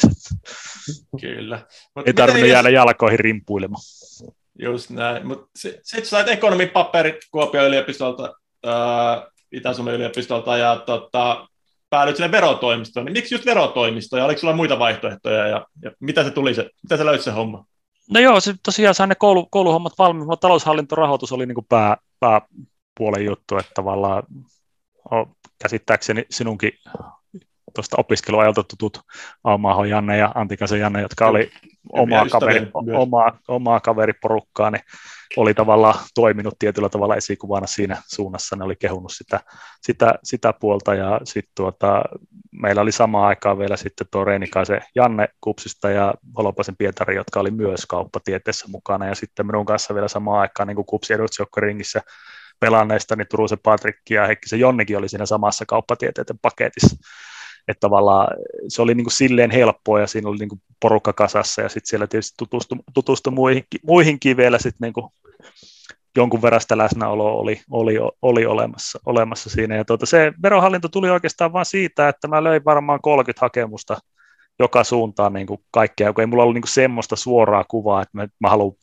just pankkialalle tai haluan mennä johonkin kontrolleriksi tai johonkin muuhun. Että mä niin kuin hain vähän joka suuntaan ja aika nopeasti siinä tuli sitten semmoinen niin kuin, tavallaan selväksi tietyllä tavalla kävi se, että kun työura on urheilu ollut puhtaasti, ja sitten haet asiantuntijan rooliin, jossa kuitenkin oletetaan, että jos haet vaikka kontrolleriksi johonkin, että sulla on vähän taloushallinnon töitä alla, tai jotain muuta, mihinkä se, niin se koulutus tietyllä tavalla tähtäisi. Ja tota, niin sieltä tuli, että tavallaan olisi hyvä, että sulla olisi vähän työkokemusta alla ja ei oikein nyt, että he löytää tähän nyt paremman tyypin tai sopivamman tyypin. Sitten taas kun haki niin semmoiseen ihan niin kuin tämmöiseen perus, perus vaikka palkanlaskennan tai jonkun osto reiskontran tekemiseen tai johonkin vastaavaan, niin sitten sieltä tuli niinku vastauksia, että sulla on tuo koulutus niin kovaa, että et sä kestät tässä kuin kuukauden tai kaksi, ja sitten sä lähdet, ja sitten joudut uudestaan rekryämään. Ja tota, se ihan ymmärrettävää, ihan ymmärrettävää. Toki myönnän, että siinä vaiheessa myöskään en itse ehkä osannut niin kuin sanottaa sitä omaa osaamista, mitä siitä ja urheiluuralta tuli niin kuin riittävän hyvin. Ja sitten tuossa tietysti myöhemmissä työvaiheissa sen kanssa on tehnyt hommaakin, hommaakin niin kuin toisinpäin, mutta että, että se oli ehkä enemmän sitä, että hei, olen valmistunut, piste, en ole käynyt töissä, voisinko päästä töihin tyylistä juttua, mikä ei sitten toiminut, mutta se verohallinnon homma oli, tuli, tuli tosiaan siinä, sitten ne perusti tämmöistä uutta, uutta mallia, että tavallaan ammatti, ammattiverottajat, jotka tekevät verotuspäätöksiä, niin ne oli tehnyt aikaisemmin paljon puhelipalvelua, asiakaspalvelua niin kuin siinä työn syrjässä, ja se ei ollut oikein toiminut näiden työntekijöiden kannalta niin kuin optimaalisesti, eikä myöskään asiakkaiden kannalta. Ja verohallinto oli huomannut sen, että tavallaan he tarvitsevat niin asiakaspalveluammattilaisia ja halu, tarvivat sitä, ja ne perusti tämmöisen toimintamallin, missä tietyllä tavalla ei tarvinnut olla niin kuin verotuksen pitkän linjan osaamista, ne koulutti sen tietyn pätkän ja sitten ruvettiin tekemään asiakaspalvelutyötä ja se oli ensimmäinen, mikä siinä oikeastaan niin tärppäsi järkevästi ja se kuulosti mielenkiintoiselta ja sitten tuo, tuo, tuo se tiimi vetää, joka siihen, siihen rekrysi minut, niin se saa minut vakuutettua, että se on hyvä paikka. Ja kyllä se oli valtava niin kuin opettavainen.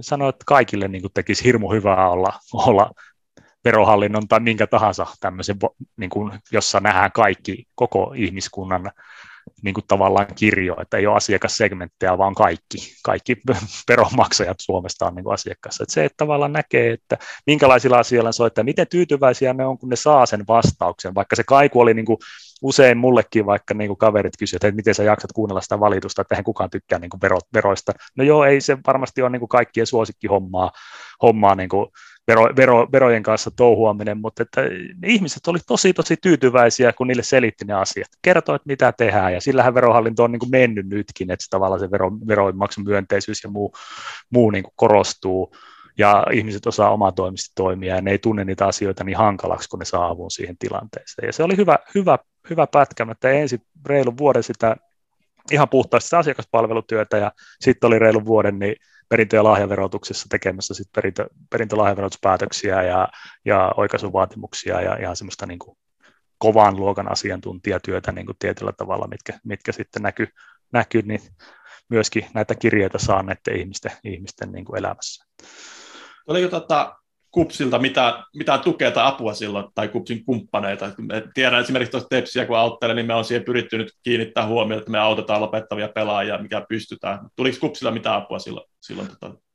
No joo, se siis e, tuli sen verran, että Lahe Arille nostan hattua hyvin monella tavalla. Nostan myös tässä tilanteessa, että mä otin silloin, silloin puhelimen käteen ja soitin ja kysyin, että ei tarvitse, että tämmöinen tilanne on, että varmaan niin kuin kiinnostaisi lähteä työelämähaasteita niin kuin taaplaamaan tässä pelaamisen ohella ja, ja Ari järjesti mulle sitten niin yksittäisiä haastatteluja ja pääsin niin kuin tavallaan mukaan niihin kuvioihin. Ja tämä, ehkä niin kuin mulla oli silleen vähän hölmö, hölmö ajattelumallikin siinä tietyllä tavalla itsellä päässä, että toisaalta on niin kuin siisti juttu, että se verohallinnon homma esimerkiksi tuli niin kuin puhtaasti ilman ettei tarvinnut sitä niin kuin verkostoa tai ei tarvinnut muuta, että se oli myös itselle vähän semmoinen, semmoinen haaste, joka sitten tavallaan osoittautui jälkikäteen myöskin vähän ehkä valheelliseksi senkin suhteen, että muistan, kun juteltiin sitten myöhemmin tämän, tiimivetäjän kanssa, Pursi sen Tuula huippu, huipputyyppi kaikin puolin, ja se sanoi sitten vaan, että joo, että kyllä he mietti silloin, kun se tuli tänne haastatteluun, että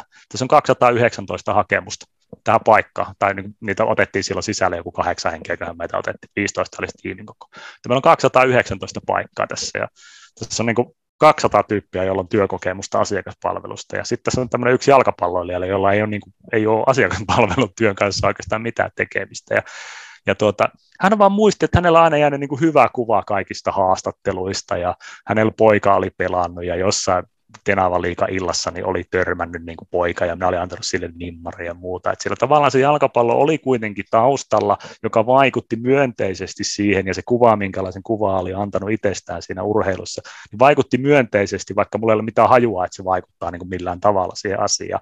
Ja sanoi, että se oli se yksi syy, että hän ajatteli, kun hän rakensi sitä tiimiä ja jutteli sitten toisen tiimivetäjän kanssa, että tässä on niin kuin iso mahdollisuus siihen, että tästä tiimistä tulee parempi, kun me otetaan yksi semmoinen tyyppi, joka ei tule tavallaan tavallaan tästä maailmasta, vaan tulee sieltä urheilumaailmasta ja tuo sitä, sitä kuvioa matkaa. Ja kyllähän se sille niin kuin itselle iso, iso muutos oli tietysti, että ajatellaan jo ihan puhtaasti sillä, että tuut urheiluuralta 15 vuotta istut suurin piirtein samaa ikäisten samoista intresseistä tai samoja intressejä omaavien miespuolisten ihmisten kanssa pukukopissa, jossa niin kuin puhutaan hyvin eri, erilaista kieltä ja kiekkuilu on erilaista ja palautteen on vähän erilaista kuin sit työpaikassa, johon menet, niin meillä henkilöverotuksen puolella niin muistaakseni keski-ikä 58 vuotta ja, ja tuota 85 pinnaa oli naisia.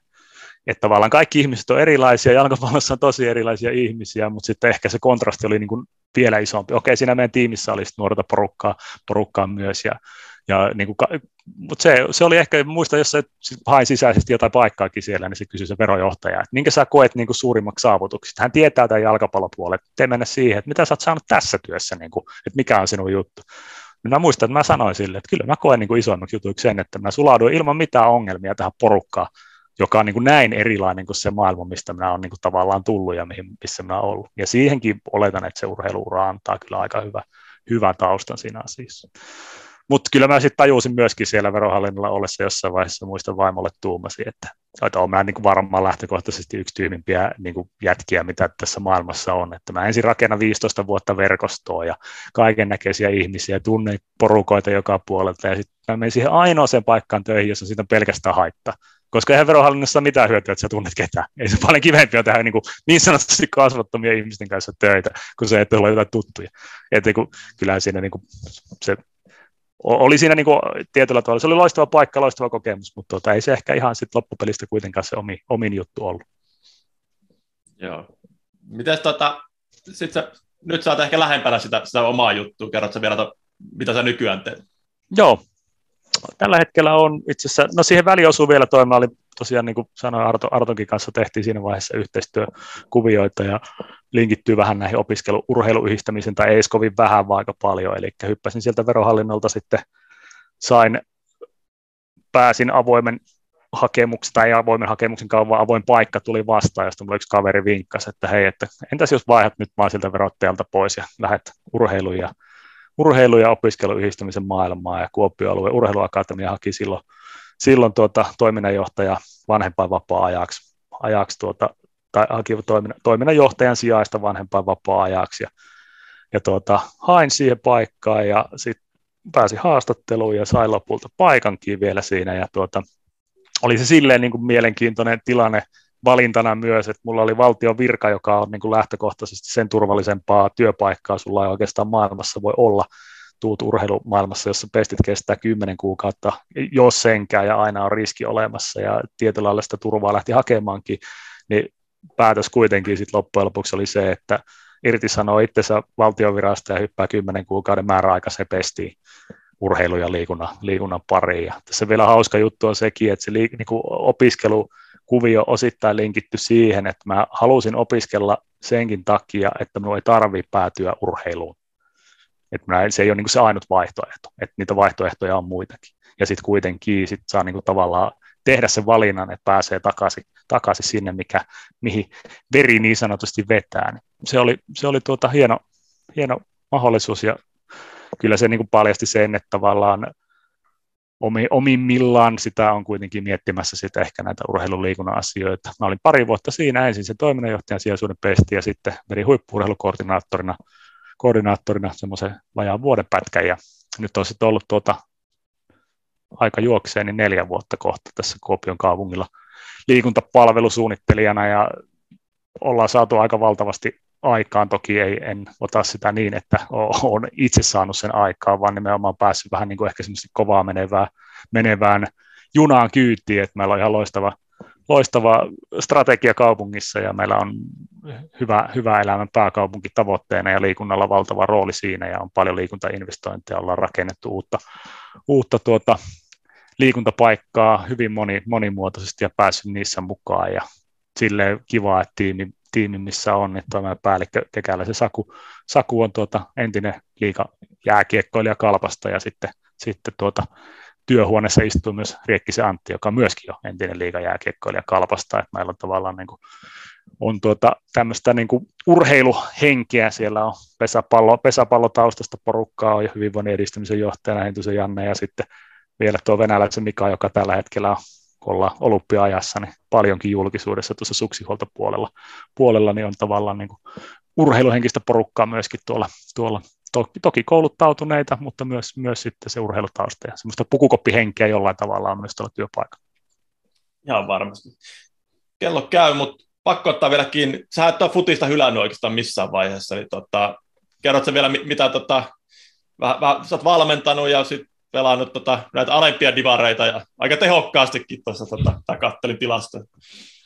joo, joo ei, siis eihän jalkapallo niin kuin, tavallaan se osa, osa minua tietyllä tavalla, että en mä näe sitä, että sitä voi niin kuin, lopettaa, että ei se ole niin kuin, semmoinen. Totta kai sitten, jos ei jalat enää kanna ja ei pysty tai menee joku paikka, niin mä saaksin siitä, mutta että meni itse asiassa suoraan se 2013 kauden jälkeen, kun löi Veikkausliikassa pillit pussiin ja ammattilaisura hyllylle, niin Puijo Pallon legendaarisesti kultakoippien ikämiesjoukkueeseen matkaan. Toki silloin ei vielä ollut sitä kolmea viittä, että pääsisi kisoihin mukaan, mutta tuota, vitosdivari suoraan, suorilta, kylmiltä niin sanotusti. Veikka Liikassa kakkosta. Veikka sekä maali, maalipärsi taistosta. Niin, niin vitosdivari, kyllä, näin, näin siinä kävi. Itä-Suomen vitosessa sen jälkeen on pelattu, että en, en nyt tota, vaikka on tilastoihminen viimeisen päälle, niin multa puuttuu parin vuoden tilastot, mä en uskalla nyt luvata, että paljon mulla on maaleja kasassa, mutta semmoista niin kuin sanotaan, että ekoina vuonna nyt tuli helpommin kuin nyt, että nyt alkaa olla, olla vähän vaikeampaa jo. Et jostain syystä... näin, missä e- ekoina vuosina se oli yli kaksi keskiarvolla, tai sitten ihan kuitenkin niin, tota, vitosessa. No joo, siis tavallaan totta kai se ero oli aika valtava, ja sitten kun oli vanhat pohjat ja oli kiva, siinä tuli sitten vähän nilkkavammaa ja muuta, mutta tota, muista, oli varmaan eka peli ja vitosdivaripeli oli pelattu neljä minuuttia eteen maalia, ja sitten oli pelattu joku kahdeksan minuuttia eteen maalia, ja sitten se tuli se vastustajan toppari sanoi, että onko tämä sun mielestä kiva? mä että niin, ja sitten tavallaan tuli jo vähän semmoinen, niin kuin, niin kuin, että no joo, että niin, ymmärrän. Mutta, Mutta meillä on siellä, siellä on vanhat, vanhat legendat ja pelikaverit, vanhat pelikaverit, se on niin kuin enemmän tämmöistä kaveriporuka, porukan hauskanpitoa ja kunnossa, kunnossa pitämistä kuin sitten hampaa tirvessä vääntö sitten sä valmensit pikku, pikkunappuloita jonkun vuoden ainakin Kuopiossa. Joo, no itse asiassa pitemmän pätkää, että tuossa tietysti jälkikasvu sitten innostui, innostui olemaan harjoitu, harrastuksen parissa ja sitten tota, kyllähän se niin pääsääntöisesti menee ja kuuluukin tietyllä tavalla mennä, että, että sitten lajitaustaa omaavat vanhemmat hyppää jollakin tavalla matkaa ja neljä ja puoli vuotta, puoli vuotta tuossa meni. Nyt on puolitoista vuotta ollut, ollut tuota sivussa, että ei ole enää ollut päivittäistä, päivittäistä arkkeisen jalkapallon kanssa muuta kuin näin vanhemman roolissa, mikä on ollut todella, todella antoisaa, antoisaa että ei ole tarvinnut muuta kuin kuskata ja kannustaa ja maksaa laskut, kun niitä aina välillä tulee sitten tuosta harrastuksesta, mutta tota, kyllähän se oli semmoinen, sanotaan, että niin kuin opettavaista aikaa myös, myös sekin, että tässä ehkä jotenkin, kun työ linkittyy noihin liikuntajärjestelmiin ja urheilujärjestelmiin ja niitä tarkkailee ja monissa eri lajeissa sai se urheiluakatemia aikana olla keskusteluissa mukana, niin ehkä se oma tietyllä tavalla semmoinen niin kuin, nä, niin kuin halu, kun näkee jonkun epäkohdan tai on ne halu niihin puuttua, niin sitten johti siihen ja sitten ehkä semmoinen, että tykännyt aina lukea tutkimuksia ja tykännyt, tykännyt sitten vähän niin kuin spekuloidakin enemmän ja vähemmän niistä asioista eri tahojen kanssa ja ottaa myös kantaa silloin, kun on joku näkemys. Ja toki on valmis aina muuttamaan näkemystä, jos ei ole, mutta jos on selkeästi niin kuin menee tutkimustietoa ja ehkä semmoista niin maalaisjärkeäkin vastaa asiat, niin kyllä mä niihin on valmis silloin yleensä kommentoimaan ja on saanut hyviä keskusteluja aikaa ja välillä myöskin tuota, saanut semmoisia keskusteluja aikaa, että on joutunut vähän aikaa olemaan, olemaan, tuota, olemaan niin sanotusti häpeä paalussakin jo, joidenkin puolesta, mutta että ei, niin kuin, aito tavoite on vain se, että lapsilla ja nuorilla olisi mukava harrastaa ja sitten se kuitenkin mahdollistaa sen niille yksilöille sen mahdollisuuden tavoitella sitä, sitä omaa parastaa ja huippua, että se ei menisi niin kuin, liian vakavaksi liian aikaisin, sanotaan näin. Joo. Tota, joo, mennään tästä vielä, että, että tässä on paljon identiteettejä niin kuin ja eri rooleja. Selvästikään topparin rooli oli semmoinen, että mihin et halunnut identifioitua millään tavalla, mutta lähdit suorittaa kuitenkin tyylikkäästi sitäkin roolia. Ja tota, verokarhukaan ei ollut ehkä se, tota, mihin sitten sopeuduit niin kuin parhaalla tavalla, mutta hyviä kokemuksia. Mutta jos nämä roolit kaikki jätetään veke, niin, niin, niin tota, urheilijana ja, ja, ja ää, verokarhuna ja oli topparina tai kärkenä, niin, niin kuka se on Ilja? Tämä on, tämä on niin kuin äärittömän hyvä kysymys, ja mulla on nyt se etupuolella niin kuin ehkä johonkin muuhun vieraaseen nähe, että mä oon kuullut tämän kysymyksen nyt joku 25 kertaa esitettäväksi, ja mä saisin valmistautua tähän hieman, ja mä nyt en niin tarvi ihan mutulla, mutulla vetää. Tämä ehkä myös kuvastaa tietyllä tavalla itse, että on niin kuin vaikka puhutaan podcast-haastattelusta, niin pieni valmistautuminen on aina ihan hyväksi. hyväksi. Lopputulostahan ei koskaan tiedä, mitä sieltä sitten tulee. Mutta kyllä niin kuin lähtökohtaisesti on helppo sanoa niin, että on isä ja puoliso. Se, sen ei ole niin kuin rooleja. Ne, mä en niin kuin näe sitä niin, että tässä puhutaan, että jos roolit otetaan pois ja kysymys on ollut niin, niin ne ei ole rooleja, että ne on osa, osa niin kuin omaa itteen. Mutta jos niin kuin jätetään vielä sekin sitten vekeä tästä niin kuin kokonaisuudesta, niin kyllä mä niin näen niin, että on niin semmoisella isolla intohimolla ja palolla niin kuin itseäni kiinnostaviin asioihin suhtautuva ihminen. Ja valmis seisomaan sen niin kuin, oman mielipiteeni takana, mutta kuitenkin niin, että jos joku esittää paremmat perustelut, niin mä olen valmis myöskin sitä mielipidettä ruokkaamaan että tavallaan se ehkä heijastuu niin kuin ihan kaikkeen se ajattelumalli. Että ne, ne asiat, mitkä kiinnostaa, niin ni, niihin on, niin kuin, on aina ollut niin kuin valmis menee pykälän pitemmälle ehkä kuin moni muu. Ja sitten toisaalta tässä se kolikon kääntöpuoli niin kuin aika, aika monessa on, että sit ne asiat, mitkä ei kiinnosta, niin ne sitten hyvin helposti myöskin aika suorasukaisesti voi sanoa, että toi ei ole ehkä minun juttu. Tai sitten jättää ehkä vähän pienemmälle painoarvolle, ja sitä ei tee yrittää työstää, sit, koska ihan kaikki on aina sitä, että tehdään pelkkää, pelkkää kivaa kivaa juttua, eikä se sitäkään tarkoita. Mutta sitten niin isossa osassa, en tiedä, onko tässä, tässä tota, puolentoista tunnin pätkässä jo noussut selville se, että tykkää, tykkää puhua ja tietysti tämä nyt on enemmän ollut ehkä kuin kyselette minulta, niin mä oon myöskin paljon puhunut, mutta kyllä mä yritän myös kuunnella, että pelkästään, pelkästään puhuu, mutta kyllä mä elän niin kuin vuorovaikutuksista ja saa valtavasti virtaa siitä, että pääsee keskustelemaan ihmisten kanssa ja spekuloimaan. Se on elämän suola. Mahtava, tota, mahtavasti avatte, tuo on hyvä, hyvä huomio, niin kuin, mitä tulee isyyteen ja, ja niin kuin siihen rooliin, että se on niin syvässä kuitenkin me, meissä, mutta tota, sitten on hauska miettiä niin kuin myös, että kun menee sen taakse, että se on kuitenkin loppupeleissä on niin kuin identiteettirooli, mitä, mitä me tehdään, mutta tota, totta kai se on, kuka tahansa on niin kuin isäksi tai äidiksi tullut, niin tietää, että se on täysin ainutlaatuinen, ainutlaatuinen kokemus. Kiitoksia mun puolesta. Tässä oli pääsi hyvin Kuopion maailmaa tota, aika syvällisesti, mutta kyllähän tulee selväksi, että kuopiolaisilta tarinoita riittää enemmän kuin vähemmän. Se on, se on useaseen otteeseen todistettu kyllä. Niin, kun miettii että meidän kuopiolaiset lähtisi vieraita, ja jos sekin kuka tulee seuraavaksi tässä, ei vielä kerrota kuka se on, tota, mutta mut ei ole todellakaan ihan hiljaisimmasta päästä, niin tota, mä oon aika introvertti savolaisessa, jos ne vertaa näihin moniin muihin, muihin tota, eikä mäkään nyt mikään varsinaisesti hiljainen kuitenkaan. Hei, paljon kiitoksia Ilja, Ilja ajasta, se oli tosi, tosi kiva ja mielenkiintoinen kuulla, kuulla tätä sun urasta vielä ja paljon sellaisiakin tarinoita, mitä en ollut kuullut, kuullut että paljon, paljon uutta ja tota, ei mitään muuta kuin kaikkia hyvää. Kiitoksia oikein Kiitoksia. paljon. Oli ilo, ilo olla mukana ja tarinoita jää aika paljon vielä pankkiinkin, että se on, se on hyvä juttu, että ihan kaikkea päästänyt vielä ulos. Mutta kiitoksia paljon. Kiitos. Kiitos ja moi. Moi moi. moi.